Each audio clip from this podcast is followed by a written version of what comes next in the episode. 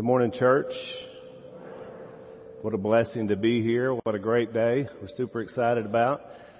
I knew that this was going to be a special day when the Almighty woke me up with a lighting and sound show before daylight. And all morning tears of joy because he said, that's my people. And we are the people of God. Amen. And we are honored and blessed to be at one of my favorite days of the year. Uh, and that is the day we honor our high school seniors.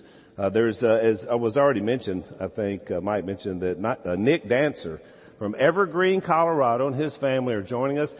As far as I know, this Sunday is the first Sunday in WFR history where we honored a graduating senior that was a part of our live stream church around the fruited plain. What a blessing, right? That God is doing His work. Yeah, that's worthy. I want to welcome in the Fellowship Center, and uh, just like I said, it's, my, it's one of my favorite Sundays of the year, and I'll tell you a little bit more later uh, on why that is. Uh, today, I want to appreciate uh, all of the uh, the parents, the children's ministry team, both staff and volunteers, our youth ministry, student ministry team, and all the volunteers, all those that have worked. Because what happens is when you see these young people up on the stage, and as they've already said in their own words, we send them out. That doesn't happen without a lot of people pouring Jesus into them. And so I just want to thank all those that have been a part to set up this day. So I want to ask all the elders as well as the seniors to come forward. And uh, while they're doing that, if you guys will fire this video, we're all going to watch this video together. So come on forward.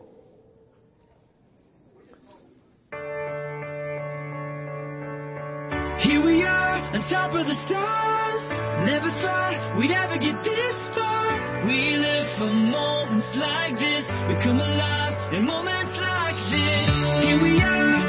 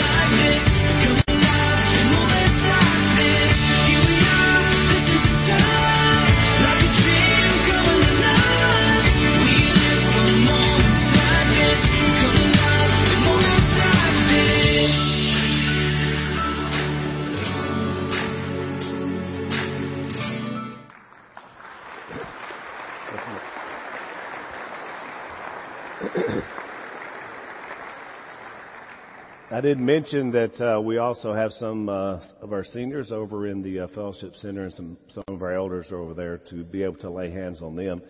Uh, this is um, an important moment uh, for you guys, and uh, because basically we've raised you, most of you, most of your life, some of you from those pictures, the whole time.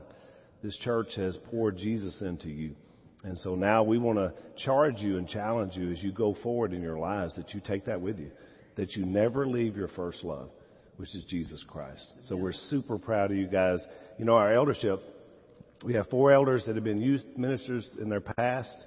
We also have two elders that have spent their entire careers uh, working with students. And so one of those is Dennis Davenport. And so he's going to give us a, a little challenge and a little bit of a, a prayer blessing for our high school seniors today. No, not yet. I hope you're not retired. Uh, Alan, when Alan contacted me about doing this today, um, I thought, how appropriate, a teacher. Um, and I do have notes. I'm not going to ask you to get out your notebooks and pencils and stuff. Please turn off your phones. No, uh, no. Um, but exactly like Alan said, we want to not only bless you, we want to give you a charge. And so uh, the things that I'm going to share with you come from your eldership, and they also come from your church family. Um, first of all, from Proverbs 4 Incline your ear to my sayings. Do not let them depart from your eyes. Keep them in the midst of your heart, for they are life to those who find them, and health to all their flesh. These three words are extremely important. Guard your heart with all diligence, for out of it spring the issues of life. James 1 verse 5 says, Seek God's wisdom, for he gives it generously.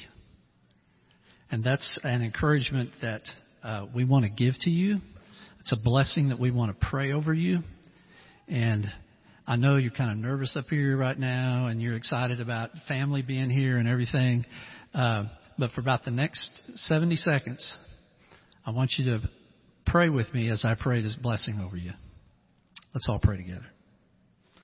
Father God, we recognize that you are the creator of all the earth. You're the creator of each one of us.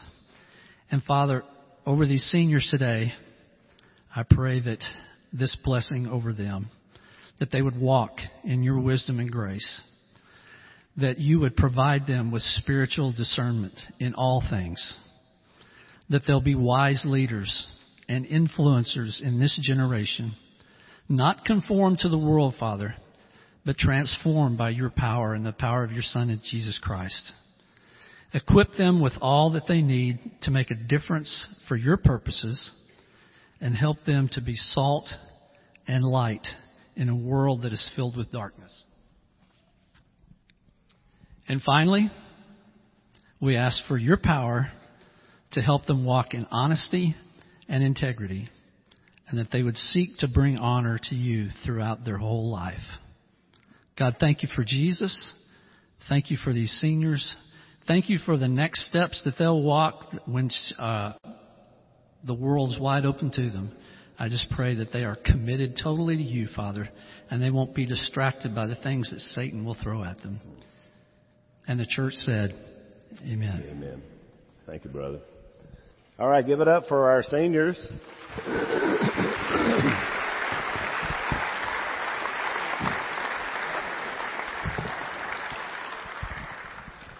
So one of our seniors is going to do our uh, scripture reading today.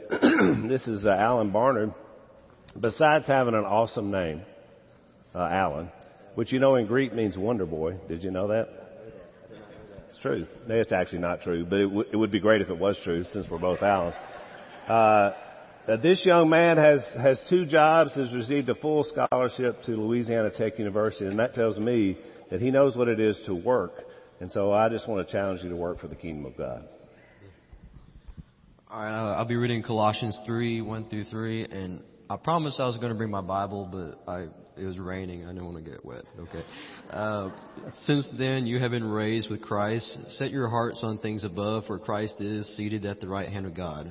Set your minds on things above, not on earthly things, for you died, and your life is now hidden from Christ with, or with Christ in God. Thank you, brother. Appreciate it.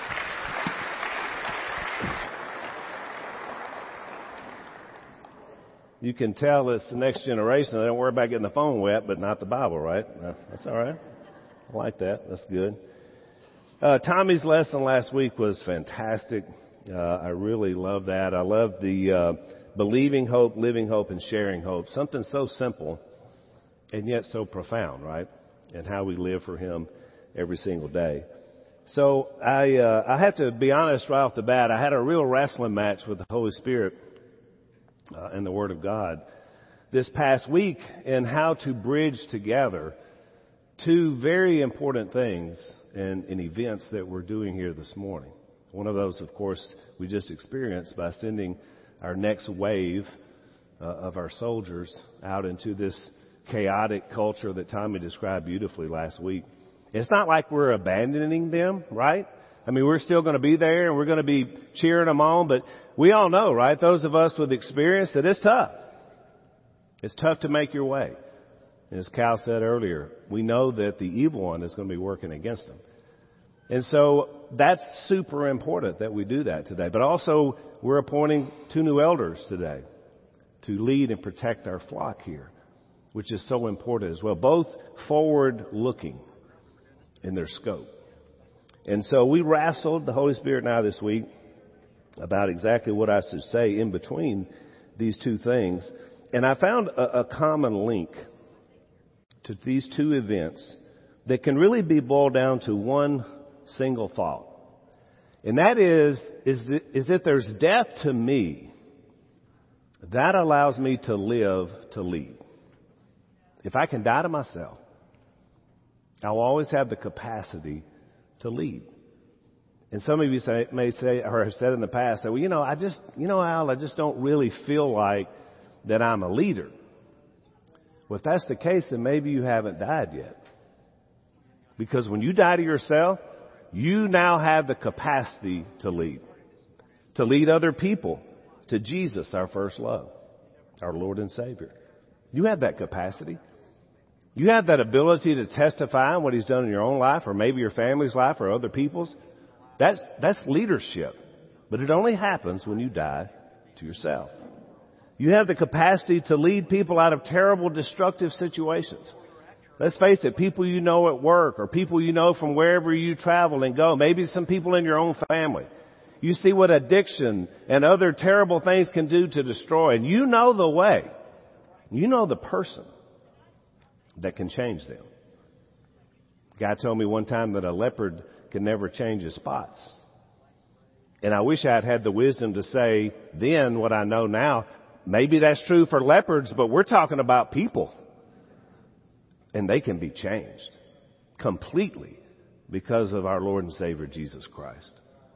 And we have the capacity to show them a better way because we know.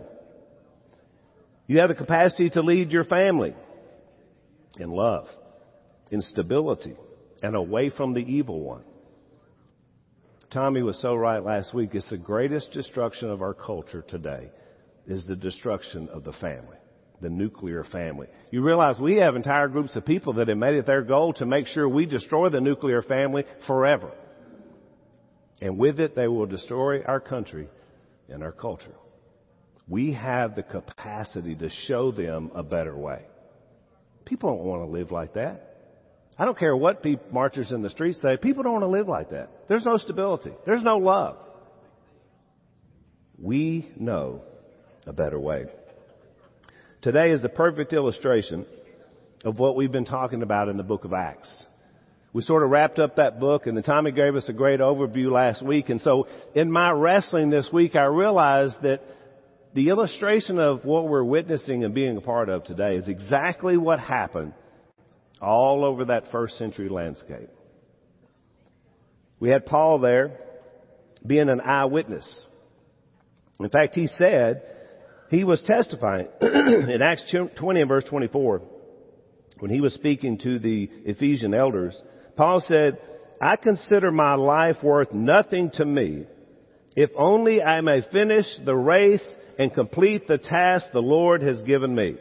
The task of testifying to the gospel of God's grace. He realized in Damascus now he had one thing he was supposed to do. And that was to be an eyewitness for Jesus Christ to all the world. And that would be his mission. And that's our mission, right? That's our task to testify. Unlike the first century, we didn't actually witness the resurrection of Jesus Christ, but we've been witnessing what the resurrection has done for 2,000 years, including right here in our own culture. Correct? We've seen it. We've seen what that can do. Many of us have experienced what that can do firsthand. Not only did Paul say he would testify, but he was also trained young converts to go out and also live to lead and offer their lives. And that's where you saw guys like Timothy and Titus. These, these young leaders that would carry the church forward past the first century. Paul knew it was his job, his and his team's job, to raise these young leaders up. We read about Timothy in Acts chapter 16. And you know what I love about Timothy is he, he was, he was sort of hybrid because he had Jewish mother, but a Greek father. Well, we know from our study of Acts that that whole idea between the Jews and the Greeks, that was sort of the dividing line of the early church, where here was going to be a young man who represented both groups. And so Paul saw that. And he said, we got to get this guy into the mix. And he did. He would say in 2 Timothy chapter 1 and verse 5 to Timothy, I am reminded of your sincere faith, which first lived in your grandmother Lois and in your mother Eunice, and I am persuaded now lives in you also. Such an important thing for the young people that were standing on this stage. The faith of a grandparent, the faith of a parent, they prepare you, but it has to then shift to being your faith, right? Because you have to walk that, just you and the Almighty, and to face down that evil one. We have to die to self. For this reason, Paul said, I remind you to fan into flame the gift of God. I love that. Which is in you through the laying on of my hands. The Holy Spirit, I want you to fan that flame and you get out there and do exactly what He's called you to do. We have that capacity. For the Spirit God gave us does not make us timid, but gives us power, love, and self-discipline. Not empowered by ourselves, but empowered by the Holy Spirit. Do not be ashamed of the testimony about our Lord. Do not be ashamed. What a challenge. Finally, of course, Paul was also appointing and committing to the Lord elders to lead, teach, and protect the church. He told that same group of elders in Ephesus, keep watch over yourselves and all the flock of which the Holy Spirit has made you overseers. Be shepherds of the church of God which he bought with his own blood. To make sure that the people of God are going forward by the word of God and being led by the Holy Spirit. That he would appoint shepherds over the flock. And the role of Paul and Barnabas and all those early evangelists was to go into those cities and do just that, which is what we're going to do here this morning. I think why I was so touched and moved this week was because I've been here a long time. I was 10 years old, 46 years ago, when our little broken family came to West Monroe without our dad, unclear about our future. And this is where God put us. We were helped. We were loved. We were strengthened. And it was here where I really found my first love, Jesus Christ. I recognized that He had sustained me through a pretty rough childhood. He had been there. He had protected my mom. And then, almost miraculously, He had touched my dad. And our family found peace here with this body. What a grand thing to be in love with Jesus, to be a part of a great community, and to be led by the Holy Spirit of God. But then something happened to me. It was somewhere around 13 or 14. I was engaged, I was involved. But sin sprang to life and deceived me. And through the commandment, the comparison to all that's good, it put me to death. And it was the worst kind of existence because it looked like I was good, but inside I was rotten. And so I turned my back on my first love because of sin. I decided that I would rather follow the ways of the evil one and just fake a decent life. I was a double secret agent right here in our church. I wasn't the first, and I'll probably won't be the last. I decided at some point to become like the youngest son in Luke 15 and leave as a prodigal. A lot of people, of course, are praying for me. Oh Lord, bring him back. I'm sure mom and dad were wrecked to think that their son had gone away, not with a relationship with Christ or them. The greatest regret I ever had to turn my back on my first love. And as fate would have it, I would meet my second love during this period of time. She needed a guide. She needed a someone to show her a better way. Instead, I was an instrument of the evil one. And I corrupted the woman who I now adore. I have borne many stripes and many marks for those two really bad decisions. Turn my back on my first love and my second. My life was going nowhere. I was involved in terrible things. And then one day, like that kid in Luke 15, I came to my senses. I realized that why would I eat in a pig pen when there was a banquet? If only they would take me back. And they did. First my family, then my Lord, faithful and true. Then my second love. She was dating some guy. I called her up and I said, you know, I'm back and I think we had something special. Too late. I'm already dating this guy. We're going to get married. You want to go out Friday? Yep.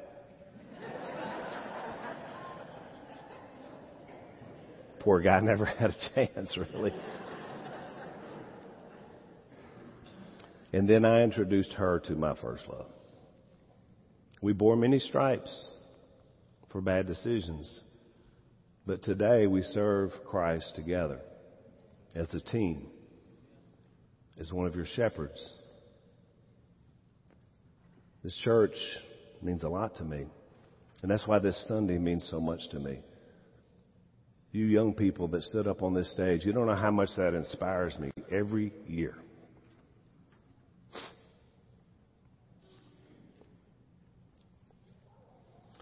Because you're just here. And you're not walking away, but you're going forth. And so you live it. You live hope as you go forth. You inspire all of us who are here to cheer you on. That's the power of why we're here today. Mike, would you come up? But I didn't do it alone.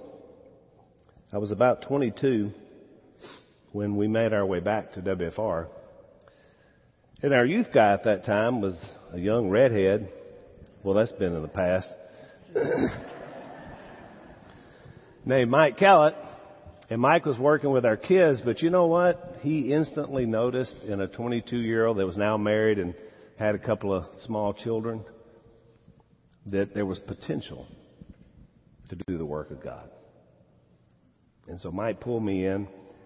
He let me tell my story of what the devil had done, but now what God had done. And so I worked with him at camp and he took me on trips. And I didn't realize that at the time we didn't have like it set up or anything, but he was mentoring me in my early walk. And as God would have it, Mike, here we are all these years later, getting to do ministry together. Mm. Truly a blessing. Uh, you know, you never, you like to think you can plan your life out and all those things, but most of everything we've done together uh, for the kingdom is nothing that we planned. That's right. we just found where God was working and joined in, and that's been a blessing as we uh, have have had such an honor to to serve this church. That's a great honor, a great privilege. This week, Mike and I had a chance to look back, and we realized that, and if, if all the elders could start making their way and, their, and your wives come forward. Um, all of our current eldership that we have here at WFR, except for Randy and, and Dad, we were here as evangelists to appoint them uh, to be our shepherds. What a humbling honor for Mike and I both to realize that. And today to have an opportunity to add uh, to our number, which is so important. If uh, as these guys are coming up, at the Williams, Mike Williams and family, and also the Barkers, Tommy Barker and family, if you guys could come forward as well.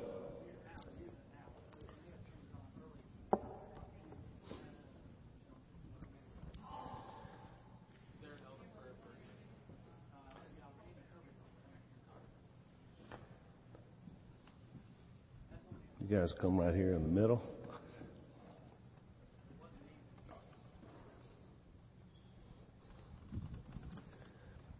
You know, the Bible doesn't tell us a whole lot about the processes they did other than they just, uh, they were just, they appointed elders, uh, all over these cities that they were going and planting churches in. Come on up here, guys. And, um, so Mike and I kind of have a way of doing that. And, um, so we want to continue that tradition today. Welcome. Come on up. So Mike's going to begin with a charge to these two new elders and their families. We, as uh, evangelists, charge you, 1 Peter 5, 2 through 4. Be shepherd of God's flock that is under your care, serving as overseers, not because you must, but because you are willing, as God wants you to be, not greedy for money, eager to serve, not lording it over those uh, entrusted to you, but being examples to the flock. And when the chief shepherd appears, you will receive the crown of glory that will never fade away. So, Tom and Mike, before our Lord and Savior and our church, are you and your family willing to accept the role of elder for this body of believers? And are you willing to care for, protect, and help lead this church? So we also have a charge for you, church, because not just them, because we have to say whether we're going to follow these guys or not. So Mike's got a charge for you as well. Would the church stand, please? All of you at home, live stream, if you'll stand with us too, Fellowship Center. Yes. Everybody. We as evangelists charge you. Hebrews 13:7. Remember your leaders who spoke the word of God to you. Consider the outcome of the way of life and imitate their faith. Obey your leaders and submit to their authority. They keep watch over you as men who must give an account. Obey them so that their work will be a joy, not a burden, for that will be of no advantage to you. So we charge you to submit your lives to the leadership of these men that God has appointed to protect, care, and teach all of us. If you are willing to accept this charge, would you say amen? amen? Praise the Lord. You know, these guys were just like every other elder and their families. They said, we're not worthy. And we're not. But Jesus Christ has called us to serve, to protect, to teach, and to help us get to heaven. That's our role as your leaders. And we're not like as Jesus said, the Gentiles to lord it over anyone. We're on our knees for Jesus to serve you. And so please pray for these guys, their families, and this new walk, and all of us together as shepherds, that we will fulfill the great commission of the gospel. We will die to self to lead. Mike, would you have a prayer for these guys? Let's pray. Father in heaven, we uh, first of all thank you for the gospel the good news of grace through Jesus that uh, we stand as broken humans yet saved and a part of a royal priesthood because of the cross. I thank you for these two men and their families as you have used them and you continue to use them uh, to impact the lives of other people. Father, I uh, known both these men for a long time. I remember them as very, very young men and have watched them in their journey it's been an honor, Father, to watch how you have grown them and their families. And so we ask you, Father, for a blessing upon them as they today are ordained as elders in this church, as servants and as leaders. And Father, this is actions that they've already been involved in, in helping so many people. Today we recognize that. We give you glory, God, and we present them to you and to this church and ask your care. In Jesus' sweet name we pray. Amen. Amen. How about a little hand clap to the Lord Almighty?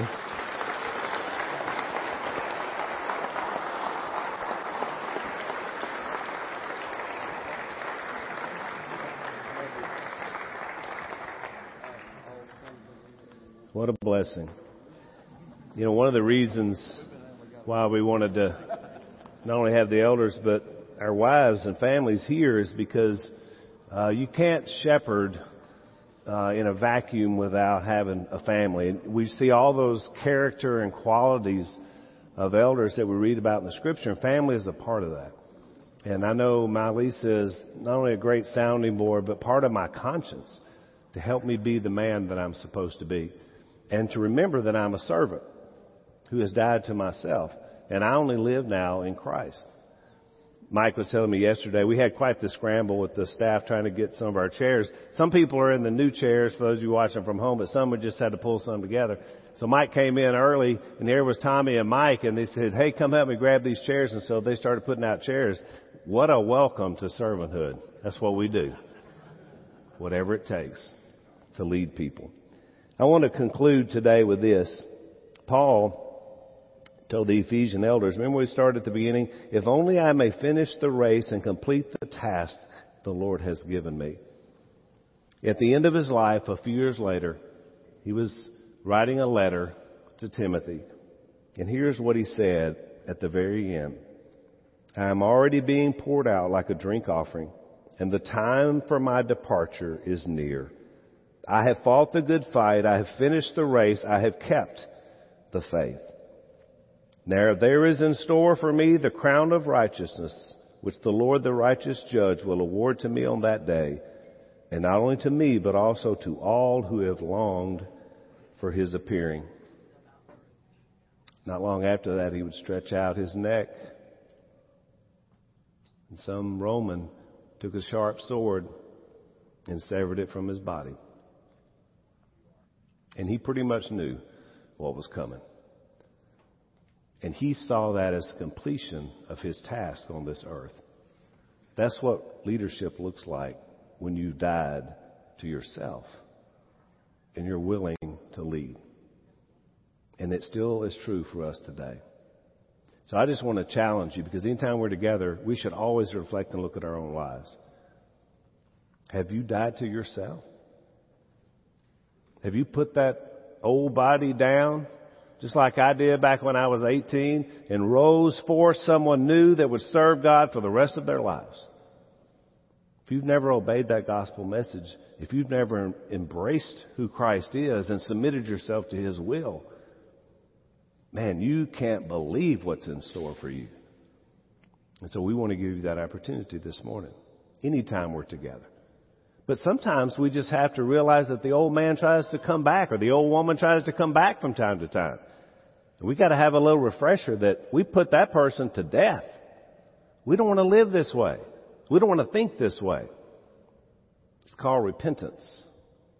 And this church loves sinners. If they didn't, we wouldn't have these leaders up here on the stage. I made it my life's goal when I had the opportunity to be here at this church after being a prodigal that came home that I wanted every time we were together to feel like an opportunity for someone to come home to Christ. That should always be in our DNA. And it is. So if someone here has struggled, has turned away, or in the process of turning away, today's a day to come back. Don't stay on that path. I promise you, it is a destructive one that will take everything you care about. Die to self. Live to lead. If you have a need, why don't you come while we stand and while we sing?